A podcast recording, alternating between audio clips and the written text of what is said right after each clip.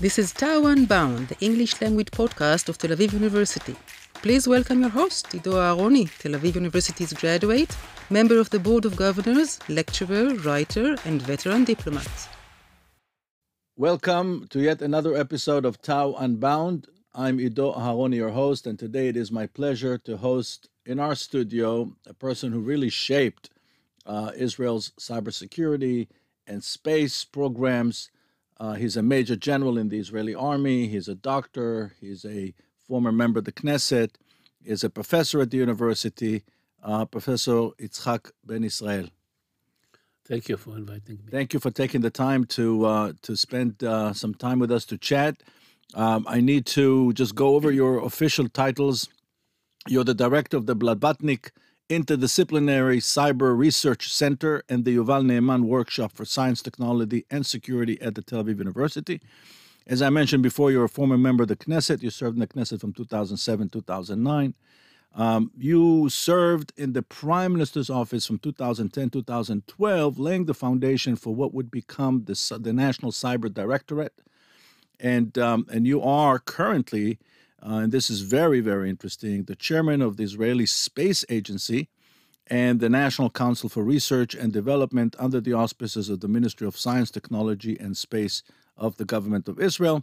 And needless to say, you're also the leader of the now internationally acclaimed uh, Cyber Tech Week, which takes place here uh, in Israel every year. So that's that's plenty. Uh, do you have any time to uh, to rest? Uh, but allow me first to uh, correct certain things that you said. what we have here is the Cyber Week conference. Not Cyber Tech is a different event. Cyber Week conference. We, we have it. Uh, we did it uh, uh, a few weeks ago.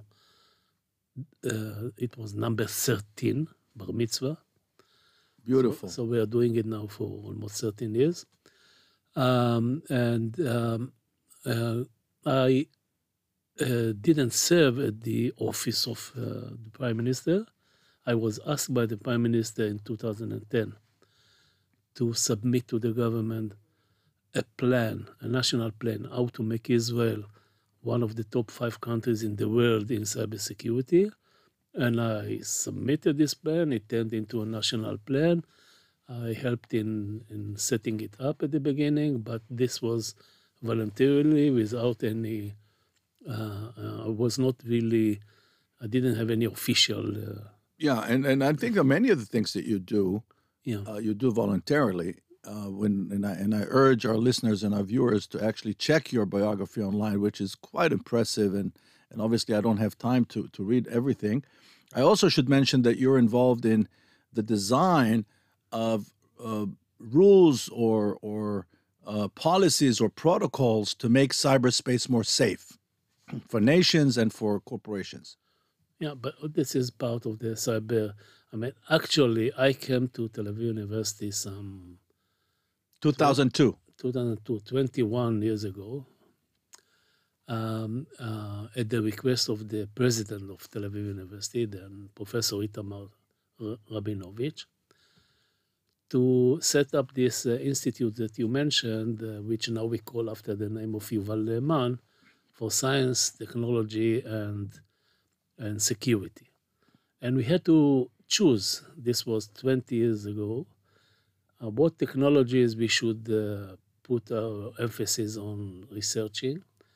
Of course, the, the whole idea was to not to speak about technologies by, by itself, technology by itself, but on the impact of technology on security. And we chose three different areas to begin with. One was uh, space technology, it was only natural that a few years afterwards I became, uh, for 17 years, the chairman of Israeli Space Agency. The second one was uh, what nowadays we call uh, cybersecurity. We, we used different names at, uh, 21 years ago. And the third one is, uh, we called it then robotics. Uh, we meant what nowadays is called artificial intelligence, AI. So we started this 21 years ago here at Tel Aviv University. some of the subjects were already developed in Israel, but not in. Uh, well, I mean, if I give you an example, 2011, when the plan I mentioned was accepted by the government and became a national plan how to make Israel one of the top five countries in the world in cybersecurity. In 2011, 10 years after I came, there was not even one university in the world in which you could go and study cybersecurity. Because cybersecurity was something developed by intelligence agencies, was considered very secret, sensitive, not to talk about, of course, not publishing papers. This is absurd. The enemy is reading your papers. And and and uh, uh, therefore, when we started dealing with it in 2001, I mean, 10 years before that, it was quite uh, um, uh, daring in a way, daring uh, move. You, you were pioneering this uh, process, which is now accepted all over the world. Yeah, I always say that Israel may not uh, invented invented the uh, technology because major countries in the world started to look at what nowadays we call cybersecurity at the 80s. I'm speaking about 1980s. Uh, for for the same, very simple reason that computers uh, uh, every year and a half becomes uh, more or less half the size, double the power of computation. This is what we call Moore's law after Gordon Moore, who observed it in 1965 five years after the first chip uh, built from transistors from silicon was ever built. And, and because of this, uh, people started to store information in computers at the 80s.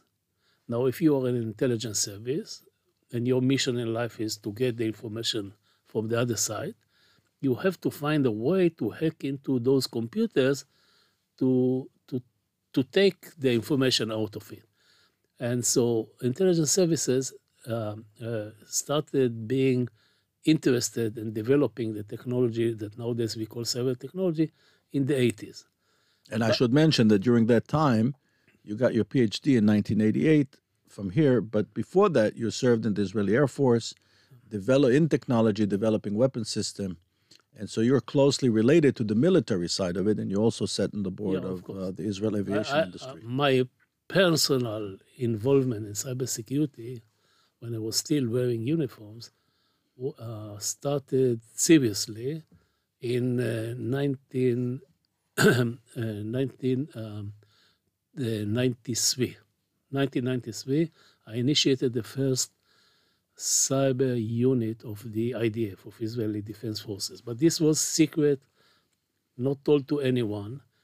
What Israel was the first country in the world is not, as I say, not to start developing this technology, but the first one to come out of the closet. I mean, the, the plan that I've submitted to the government, the main idea is to make was to make it legitimate occupation for every field of our life. Uh, I told you that no, there was not one university on the globe that you could go and study cybersecurity. One of the, our recommend, my recommendations in this plan was that every university in Israel will have a cyber research center. Every university in Israel will teach cybersecurity and give degrees in cybersecurity. And this is not only this, we, we ask ourselves, okay, where do the students come from? Usually in a normal country, they come from uh, high school, but no one in high school ever heard, I'm speaking now about 2011, okay, ever heard about cybersecurity. We still have in Israel, uh, at the end of high school, something we call matriculation examination. Uh, the subjects, some of them are, are uh, obligatory, some of them you can choose from a small list. You can always choose the level. And, and we added to these uh, subjects, we added cybersecurity. So today, every high school student in Israel who is interested in computers and cybersecurity can uh, the, the, the school has to teach him and to prepare him for this uh, matriculation examination. In Israel, in between high school and uh, university, there is another kind of school, which is the military service, because we have a compulsory service for every 18 old uh, boys and girls. And, and as I told you before, we, like other countries in the world, had already cyber military cyber units acting mainly for intelligence, not only for intelligence, but also to use the technology in order to cause physical damage to some uh, uh, systems that are controlled by computers uh, through the computer and and and, uh, uh, now we created a system in which the military can look at the marks of uh, high school students, sort the right ones, have them when they are 18, then they have to go to a military service, uh, send them to the units that uh, are dealing with uh, cyber technology, and later on they they finish they go sometime many times most of the times to the university sometimes directly to the industry sometimes they mix it. So we we build the whole ecosystem and we are doing now uh, we're doing it now for more than 10 years. So at the end of the day we we uh, uh, succeeded in this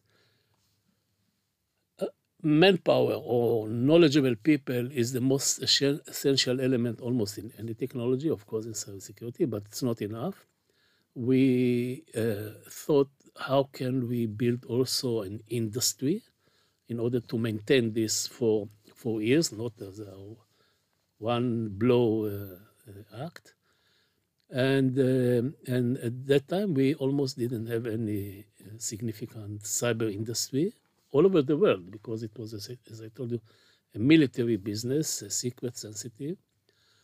And uh, so we had to start with startups. I mean, and we had to find mechanisms that will encourage young people. Startups usually are, are coming from bottom up. Uh, the ideas created by, by young people uh, and you have to find a way to encourage them to come with ideas more in cybersecurity and less in other less needed technologies. Uh, so we, we set up those uh, through the Innovation Authority and other tools that the government had. And, and at the end, if you, I, I look some 11, 12 years uh, afterwards, after we initiated it, uh, the success is is uh, more much more than what I personally imagined when I submitted the plan to the government. I'll give you a few few numbers. Uh, startups, for example, uh, startups is is a kind of uh, mechanism which is built on a, a huge cycle of newborns uh, startups every year. Most of them die only few survive, but if you have enough uh, in the cycle, uh, the rate of success of startups in Israel is only 4%, which means every, every startup someone start with uh, has a 96% probability of dying, only 4%. But after 10 years, some of those, the 4%, succeeded. Some were grown companies. Some were even what we call unicorns, that is, uh, worth of more than one billion US dollars uh, company. And if you, if you ask yourself how many unicorns, cyber unicorns, I'm speaking about cyber, are on the globe, something like uh, more or less 500 unicorns. How many of them are Israeli companies? 30% three zero percent. So after 10 years, it, of course, we are not 30% of, uh, of uh, people on the globe, as you know, but this is what happens if you start early before all the others. Uh, another uh, um, uh, um, interesting data is, for example, the investment in cybersecurity. Okay, you take investment usually comes either from governments or from the business sector. Governments' data are very hard to to put your hands on. So I'll speak only about the business sector investment. You can ask yourself how much money is invested by business sector all over the globe. In in the US, Israel, uh, Hungary, Romania, you name it. Then you can sum it up and ask how much of it is going to Israeli companies. When I submitted my report uh, 2010 uh, 11, I, I wrote that that with we can have some maybe 5% of the of the investment and in 2018 we raised the tolls because because the 18% i mean 2018 18% of all investment globally in cybersecurity went to israeli companies.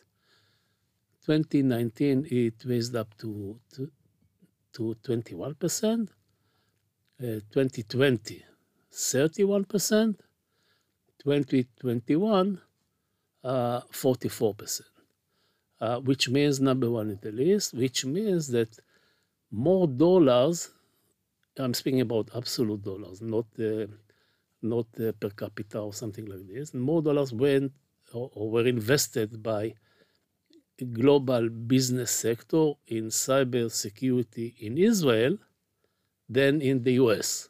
Okay, um, uh,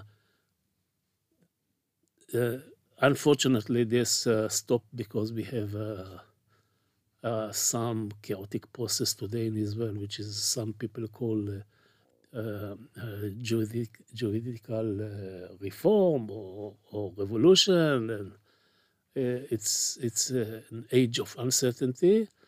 I hope we will overcome it. Yeah, investors don't like uncertainty. Yeah but but these were the numbers until at least a half a year ago, until the that's half. that's a stunning success. That's yeah. a stunning success. We try to repeat it in AI, in artificial intelligence. I mean, um, we were one of the, I think maybe the first country in the world which used artificial intelligence uh, in cybersecurity.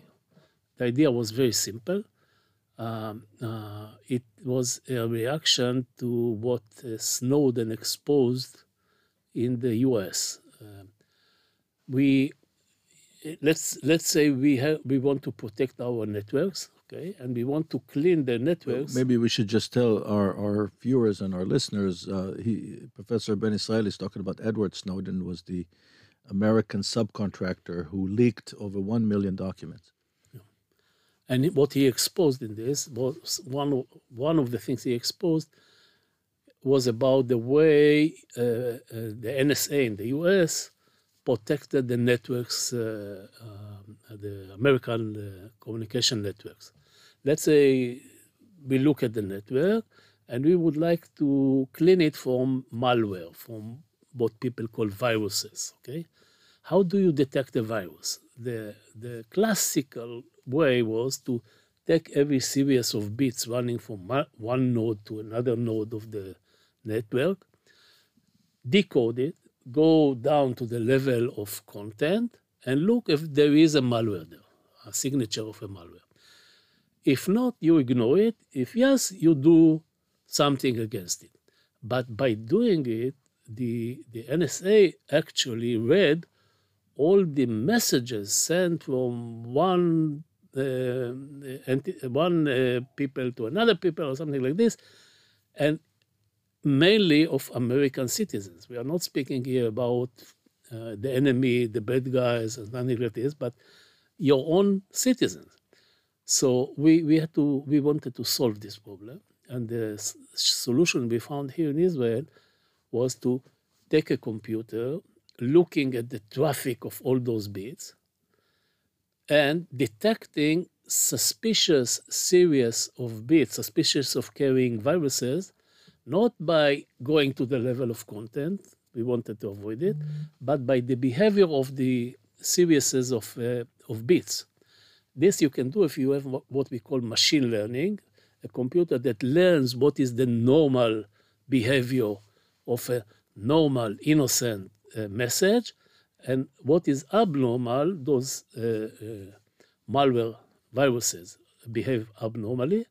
And, and we, this we did uh, from 2014 15. Snowden affair exposed in 2013. So gradually we understood that AI, artificial intelligence, machine learning is one of the cores of uh, artificial intelligence, uh, can help us in cybersecurity. Then the bad guys, they found that we use machines to protect our networks, and they started using artificial intelligent machines from their side to learn how our machines are detecting what is normal and abnormal and to deceive our machines. So we have now AI vs AI, and this will go forever.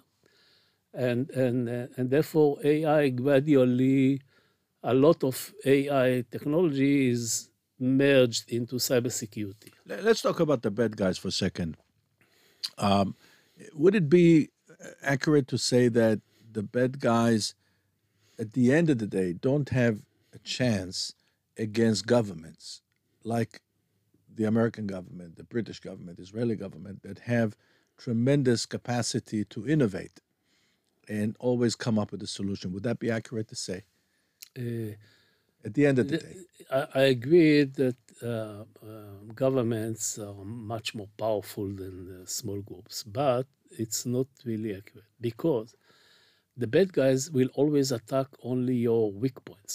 They will not attack anything. I mean, and you don't know you don't know. And whatever you do, you will always have uh, weak points.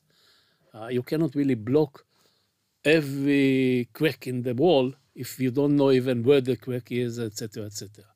And therefore, they have some advantage, which is usually, by the way, if you speak about wars and security, this was usually uh, taken by offensive. I mean, it's known in let's say in classical war, war, if we remember Clausewitz, he always said that you need three times more soldiers.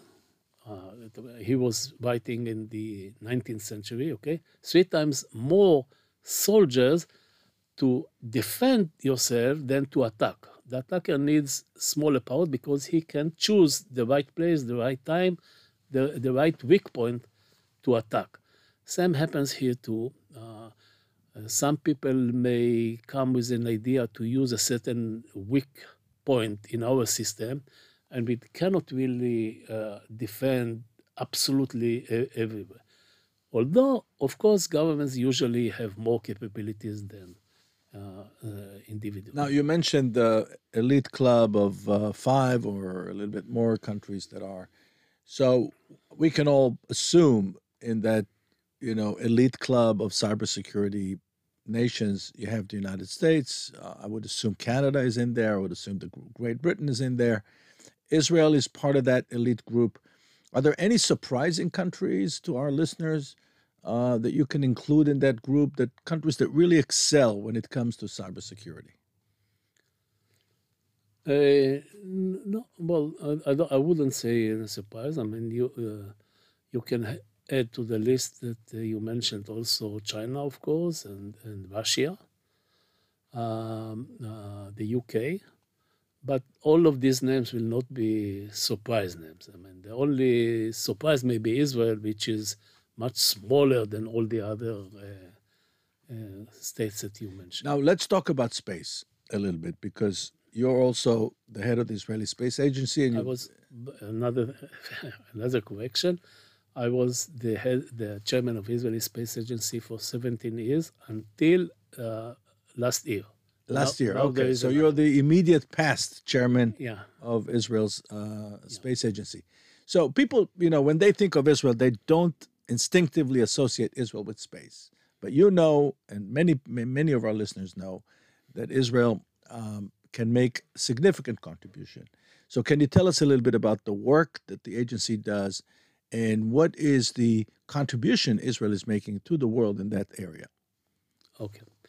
Now, what when we decided to go seriously into space technology, this was like, uh, as it happened, by the way, in, in Russia or Soviet Union, to be more accurate, um, and the US, etc. At the beginning, it was because of defense, not because of science or technology or something like that. Was uh, related to defense, Cold War, etc. We all remember these stories.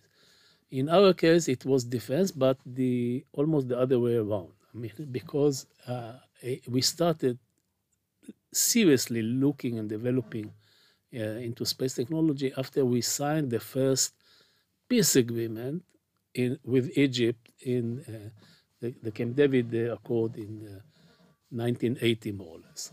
Okay, 1980, one, one, the cornerstone of this uh, um, uh, agreement between us and uh, Egypt after many years of war, continuous war between the two states, the cornerstone was that um, uh, uh, we will evacuate uh, Sinai Peninsula and the Egyptians will never militarize it. I mean, will never put a significant military force in this um, um, half uh, island.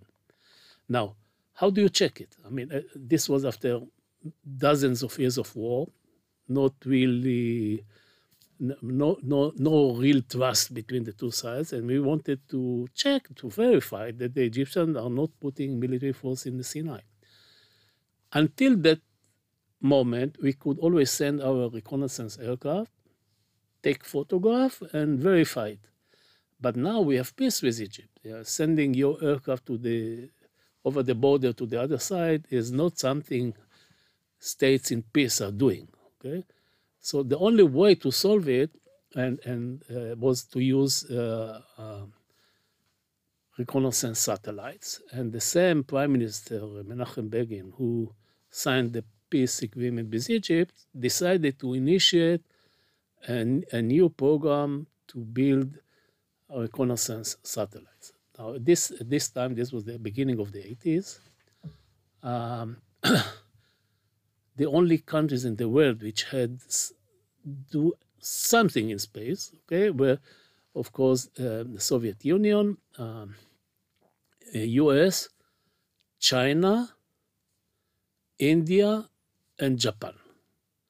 The Europeans started uh, at the beginning, uh, Britain started to, to, to do it, and then France started to do it, and then uh, they, decide, they, they came to the conclusion that France or alone or, or Britain alone are too small for such uh, uh, a mission, such a task, and they united and, and formed a, a, European Space Agency, ESA, and so the European acted uh, until today. They act as one, which space, is based in the Netherlands. We, which is uh, well, it's it's it's uh, the headquarters, but but it's uh, dispersed between the, all those. Uh, now, we were uh, number uh, seven in the world.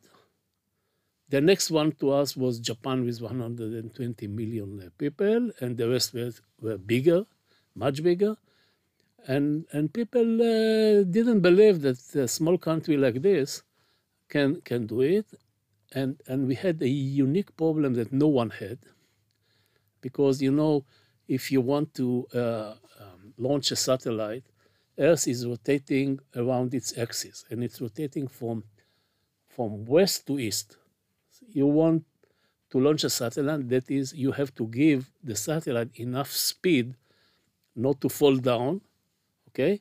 And and usually you do it, uh, uh, you gain some uh, speed if you do it with the with the rotation of Earth. So when you launch it from west to the to the east, but we are not, we cannot launch something eastern because uh, there are countries there, hostile countries or sometimes friendly countries, and and uh, the rocket that carries the satellite uh, is usually has many stages. They will fall on the head of these uh, countries. They cannot do.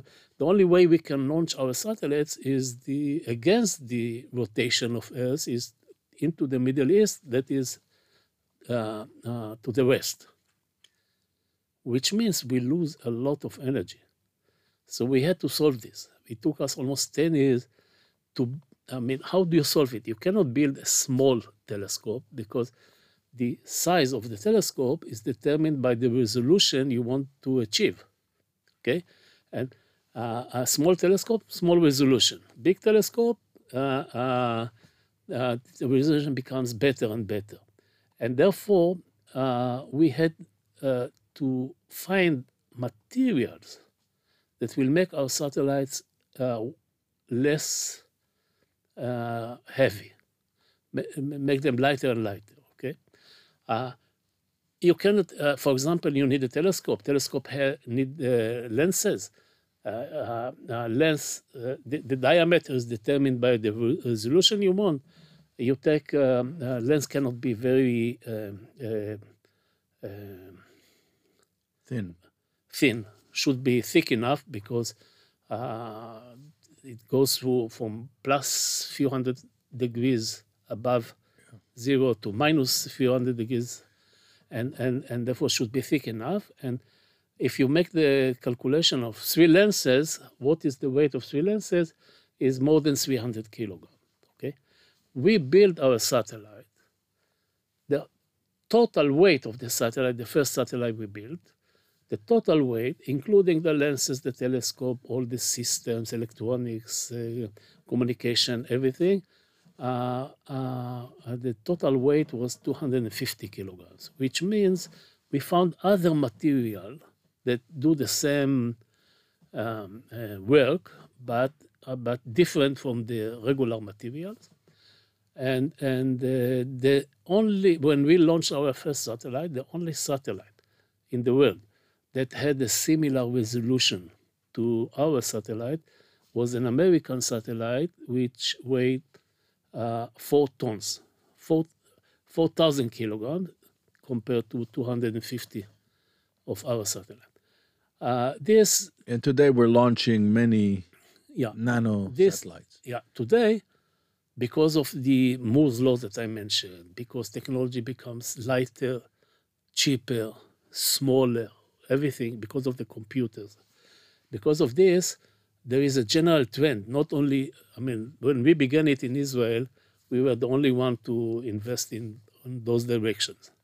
But fortunately, the whole world is uh, realizing uh, you do something lighter, you also pay less for doing it. I mean, uh, there, there is always a, a number how much you have to pay for putting one kilogram in space. Okay, and and the more kilograms you have, the more you pay. And and we we we we, we didn't do it for commercial, for economic uh, uh, reasons, but for as I told you, because of the constraints we had. But we found we have a kind of economical asset, and so we started. Uh, uh, developing it. The whole world now is going in this direction. This is what we call uh, the new space trend. Uh, it's, we are not yet there. Most of the activity is still done by governments and, and big, huge companies, not uh, small ones. But we are in the front of uh, uh um, uh, developing those technologies. Now, when we speak about space space at the beginning was, uh, as I said, started by Ministry of Defense and my last uh, my last uh, uh duty as I mean my last ten years in, in, the ministry of I was for ten years wearing uniform as a general. I was in charge of the R and D, the research and development, first of the IDF, Israeli Defense Forces, and then of the Ministry of Defense, and then I was in charge of the defense space program, among other things. So it was only natural that uh, after I retired, I became um, the chairman of Israeli Space Agency, which is uh, uh, um, uh, shares the the uh, development between the defense and I mean we do uh, the the Israeli Space Agency is doing the all the other non-defense space activities. That is starting from industry and going to to communication satellites and science and technology. The first uh, non-defense uh, satellite we launched, now, I'm speaking about non-defense, okay, was a joint uh, program between us and France um, uh, for, it's a satellite that was launched uh, to what we call low Earth orbit, uh, more or less 500 kilometers above Earth. But looking, looking again um, it's, it's kind of reconnaissance satellites, but looking not through a regular normal telescope, but through something which we call multispectral telescope, looking uh, and, and, and being able to detect uh, certain wavelengths that are uh, typical for pollution. The, the goal of it was to study and, and give scientific data, collect scientific data on pollutions of seas, rivers, water. Then we enlarged it to uh, the mission to uh, uh, monitor in a way agriculture because you can uh, once you can detect certain ingredients that uh, um, uh, you don't see with your bare eyes, And then you can tell about what if this field maybe may have not enough water, the other one may have too much water, etc., etc. So you can use it for the sake of monitoring ag agriculture. And this is entirely non-defensive uh, task. And today, uh, uh, in, in, certain components, uh, I mean, there are many countries in the world that use satellites. I mean, the, the, usually the satellites are produced by less than 10 countries in the world. But there are some 100 and more countries which buy from these 10, 10 uh, countries satellites. You look at many of, of, uh, of thousands of satellites that are now in space, many of them has Israeli components. Okay, you have a rover, a kind of a vehicle going on Mars, Curiosity. It has a subsystem. In this case, it's a, a uh, cooling the spectrometer in this rover, which was made in a kibbutz in Israel. Okay, uh, you look at the there was a, uh, Japan landed uh, um, uh, kind of lander satellite on a meteorite three years ago. The computer was built by Israeli company, and components. When I speak not about the full system satellites, but about components, you find it in hundreds of satellites already in, in space. Now we, we're in the interest of time. Uh, I mean, we can we can talk about this for hours. I wanted to ask you before we conclude to tell us a little bit about Cyber Week, and keep in mind that many of the people listening to us right now are very interested in participating. And so, tell us about this. Just ended uh, next year's plan. Okay. Uh, like the name of the Cyber Research Center here at Tel Aviv University, which I, I direct, it is interdisciplinary in the right sense. When I say interdisciplinary, I mean not only not combining only the discipline of engineering and computer science. I mean, this is also interdisciplinary, but very closed disciplines. I speak about other issues. Okay, uh, uh, let's say I would like to uh, uh, do something in cyber technology, and for this I would like to tempt you to give me. You are the user. I would like to tempt you to give me your password. Okay, I need to know something about the psychology of the user. Certain things I can do technically, but are not allowed by law. So I have to take into considerations legal issues. If we speak about uh, social networks, it's not enough to speak about psychology of the user, but about mass psychology, uh, business uh, considerations. I mean, we when we when I say cyber security, first thing jumping to our mind is some technology, but this is wrong. I mean, it is true that we are now in uh, living on the 21st century, it is true that in this century, every problem we have, we tend to solve with technology. but we usually forget the problem is not really purely technological. Problem usually comes from social issues, uh, uh, humans, humans, etc., etc. So we believe that you cannot really understand the problem if it if you don't combine multidisciplines to understand it. Legal, I mean, if, if you look at the, we have at the Cyber Research Center of Tel Aviv University, we have something like 250 researchers. It's a big one. Some 60 of them are professors, the rest are uh, postdocs, uh, PhD students, etc.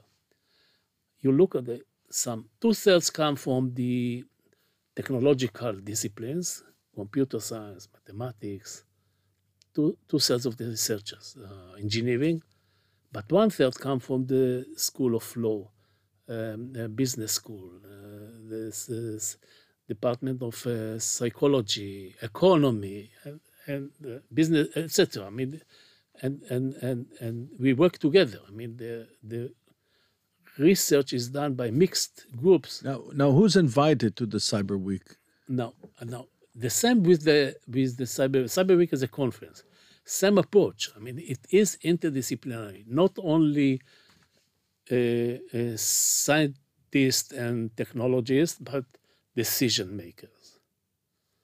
Um, uh, people who work uh, on regulation and, and uh, industry, of course. Okay, and we had in the last uh, last event we did a few weeks ago, eleven thousand people, eleven thousand, and, and and and I remind you, it's a conference. It's not an exhibition.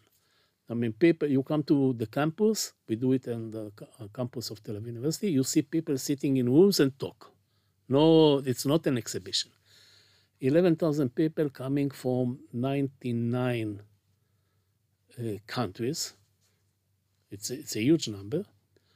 Uh, some 400 speakers, half of them uh, uh foreigners, the other half uh, Israelis, and all communities, as I told you, governments, uh, incredible, etc. So, with that, uh, I'd like to end our conversation because we, we're running out of time. And to and really thank you for educating us about this, and to end with really an invitation, really to our to our friends uh, all over the world to come and participate in this amazing event. Eleven thousand people, four hundred speakers. Last week of next June.